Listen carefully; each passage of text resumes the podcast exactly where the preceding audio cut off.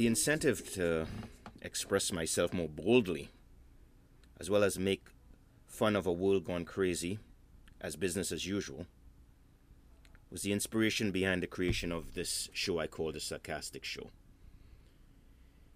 It began as a selfish, egotistical statement or testament to create a legacy that, that when I left this physical world, there would be a record of my being here, apart from what will be written on my tombstone.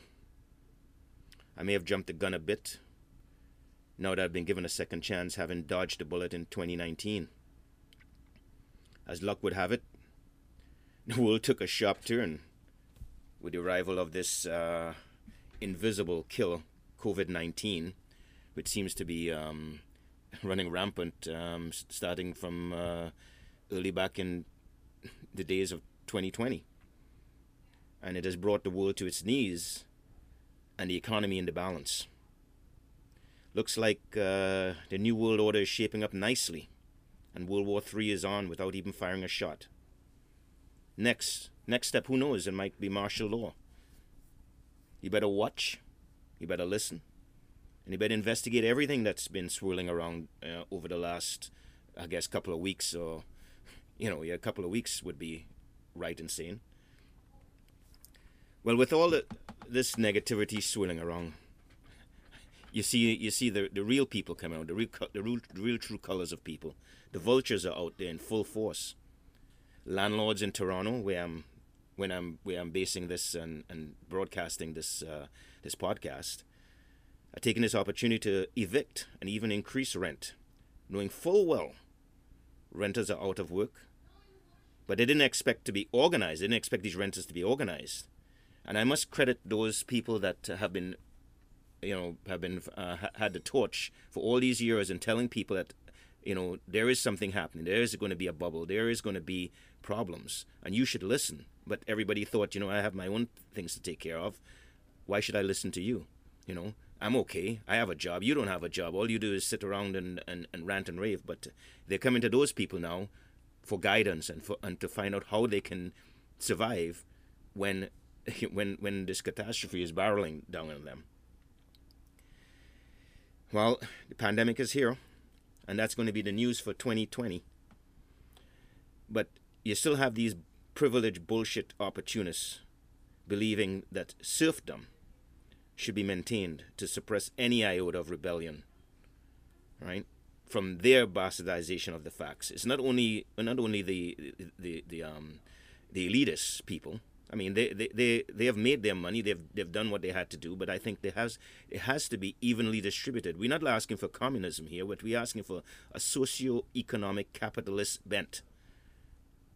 If, if there's such a thing, you know, is the old saying, love your neighbor as you love yourself.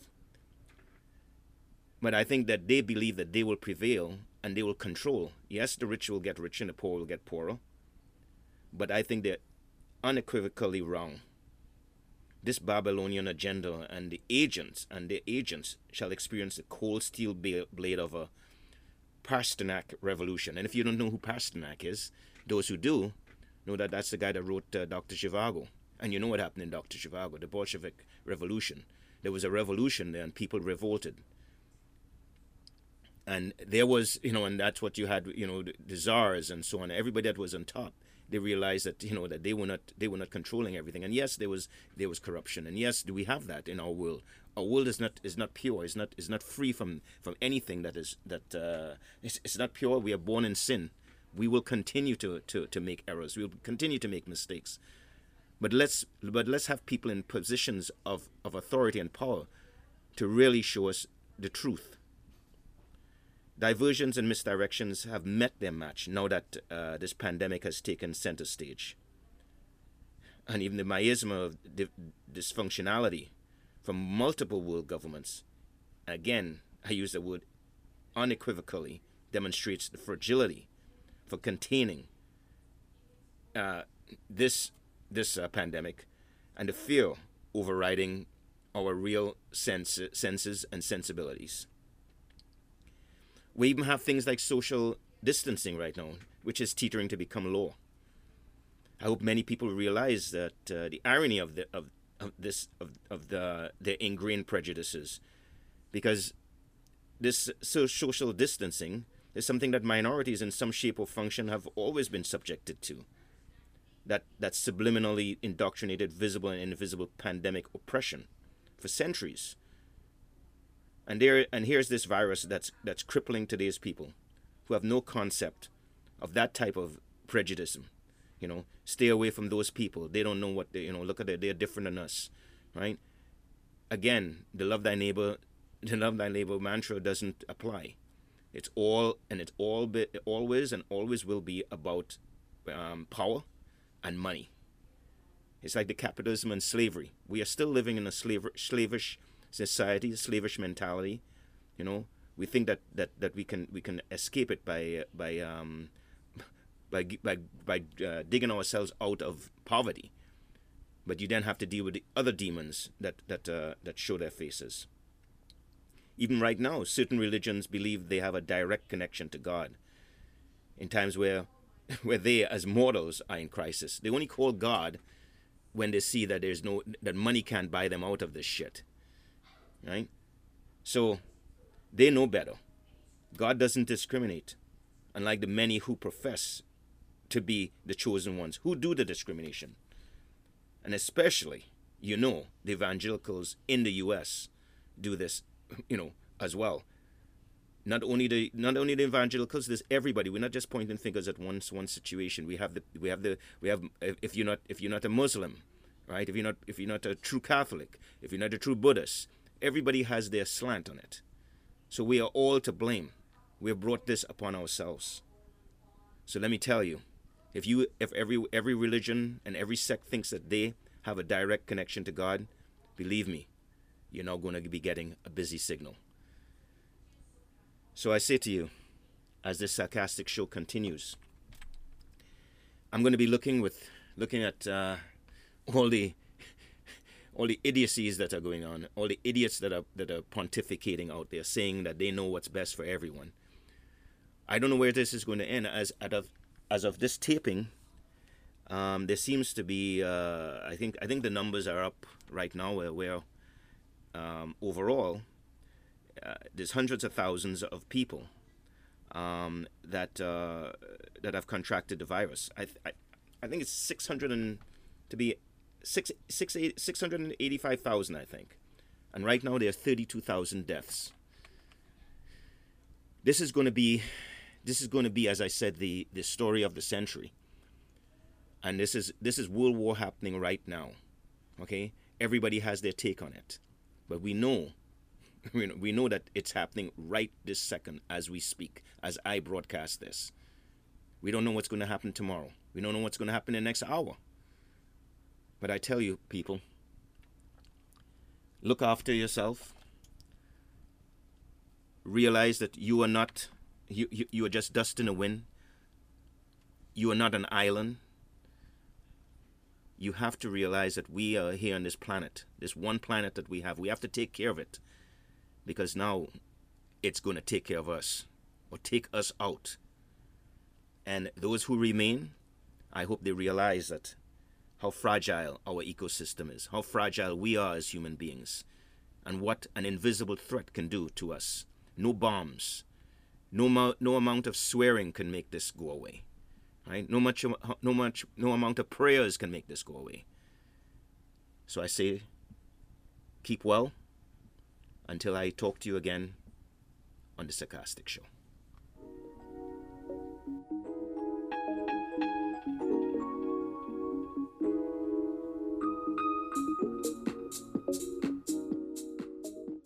We're back. Strap yourselves in, people. It's going to be a bumpy bumpy roller coaster ride. Uh, the government of deception, true crime melodrama is fully operational, my brothers and sisters, as they use this uh, pandemic hysteria to, uh, to cover their nefarious agenda of skullduggery. Uh, at this point, um, what we need is a impenetrable united front. Right? It's it's imperative to disseminate this oppressive infestation of greed and stupidity that is rampant now. You know, we. I don't know how much I can stress this. I, I, I come I sound like a broken record, but um, we have an uneducated we have uneducated fools from our uneducated schools. That's the best best way to describe it.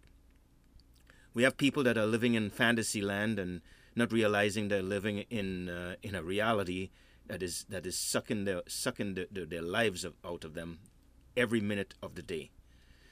Again, no, I don't want to sound morbid. I don't want to sound like a doomsday sayer. But uh, you know, we have lost we have lost a lot of what we were as human beings. Um, we kill for sport. We are the only species that, that, that hunt our own for sport. We hurt our own our own people for sport. That shouldn't be. That shouldn't be like one of the things that that, that we that we enjoy doing. Mass murder has become a, a, a, a cottage industry. I mean, before all this was happening, it, everything that happened was far away. You know, anything anything that you heard was far away, and the only and the only thing you can hear was, "Oh, our hopes and prayers. We're so sorry." You know, and it doesn't hurt us because you know it's so far away. But guess what? You see this coronavirus? It ain't far away.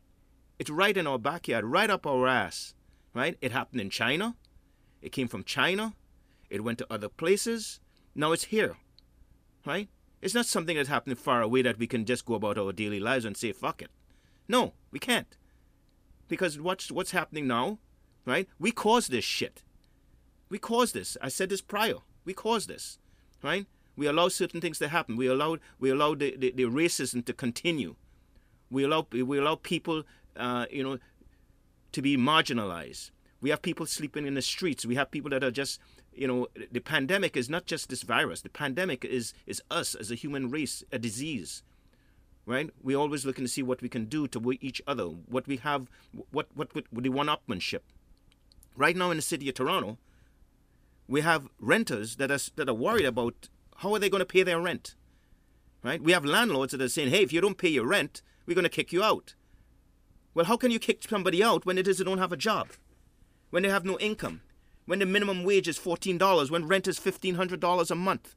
You tell me, how can that happen? Right? This is ludicrous. This is anarchy. There has to be a revolution. And the revolution is here right now. And we've got to make this happen. We've got to let people listen and understand what's going on. There's too many times that these the, the, the people that fall through the cracks, they have no voice. They have no one to listen for them. I'm telling you, brothers and sisters, this should not happen. This is fucking bullshit. We know it. Everybody knew it. All of a sudden, we have all this money to give to people. Right? What about this trickle down economy? There's no such thing. Right? What about all the taxes we pay? Yes, we live in a great country here, Canada. Yes, we have this. We're better than a lot, lot of countries in the, in, the, in, in the world. But we can't use that as, as our as, as, our blowhorn to everybody else that we are such we are such great people because guess what this coronavirus has put everybody on the same level playing field right we're all fucked those that have the nice cars, those that have the nice things. Hey, I like nice things too. Everybody wants to have nice things. Don't get me wrong. I love it. I love that people can buy stuff because guess what? It makes the economy go. But here's what the problem is. Just because you have it, you don't think that anybody else can't have it. Okay? That's the problem. Everybody has it. Everybody has that opportunity. Some people have been some people have been, been dealt bad cards. I've been dealt bad, bad cards. But I don't use that again. I, I don't use that, you know, as, as, as my crutch. We have people sleeping in the streets. Be thankful for what you got. Some people, some people have to sleep on the streets. Some people have no roof over their head. Some people have no food on the table. A lot of people have these things. And they still complain. They still complain. Well, now, their ass is grass. Because now, they realize that what's important. They realize, you know something? A nice smile can change somebody's heart. They know that these things, that what they what they're talking about, right, has to end. And I'm looking forward to people ending it. And people realizing that you know something, there's something to be said about the good book. Whether you be an atheist, whether you be a Buddhist, whether you whoever it is, but one thing is common. Love your neighbor as yourself. And we don't do that. We don't even love our neighbor because we try to see how we can take him down, take her down, no equality. So I tell you, let's start waking up. Let's not take on, let's get rid of those blue pills. Take the red pill and see the reality.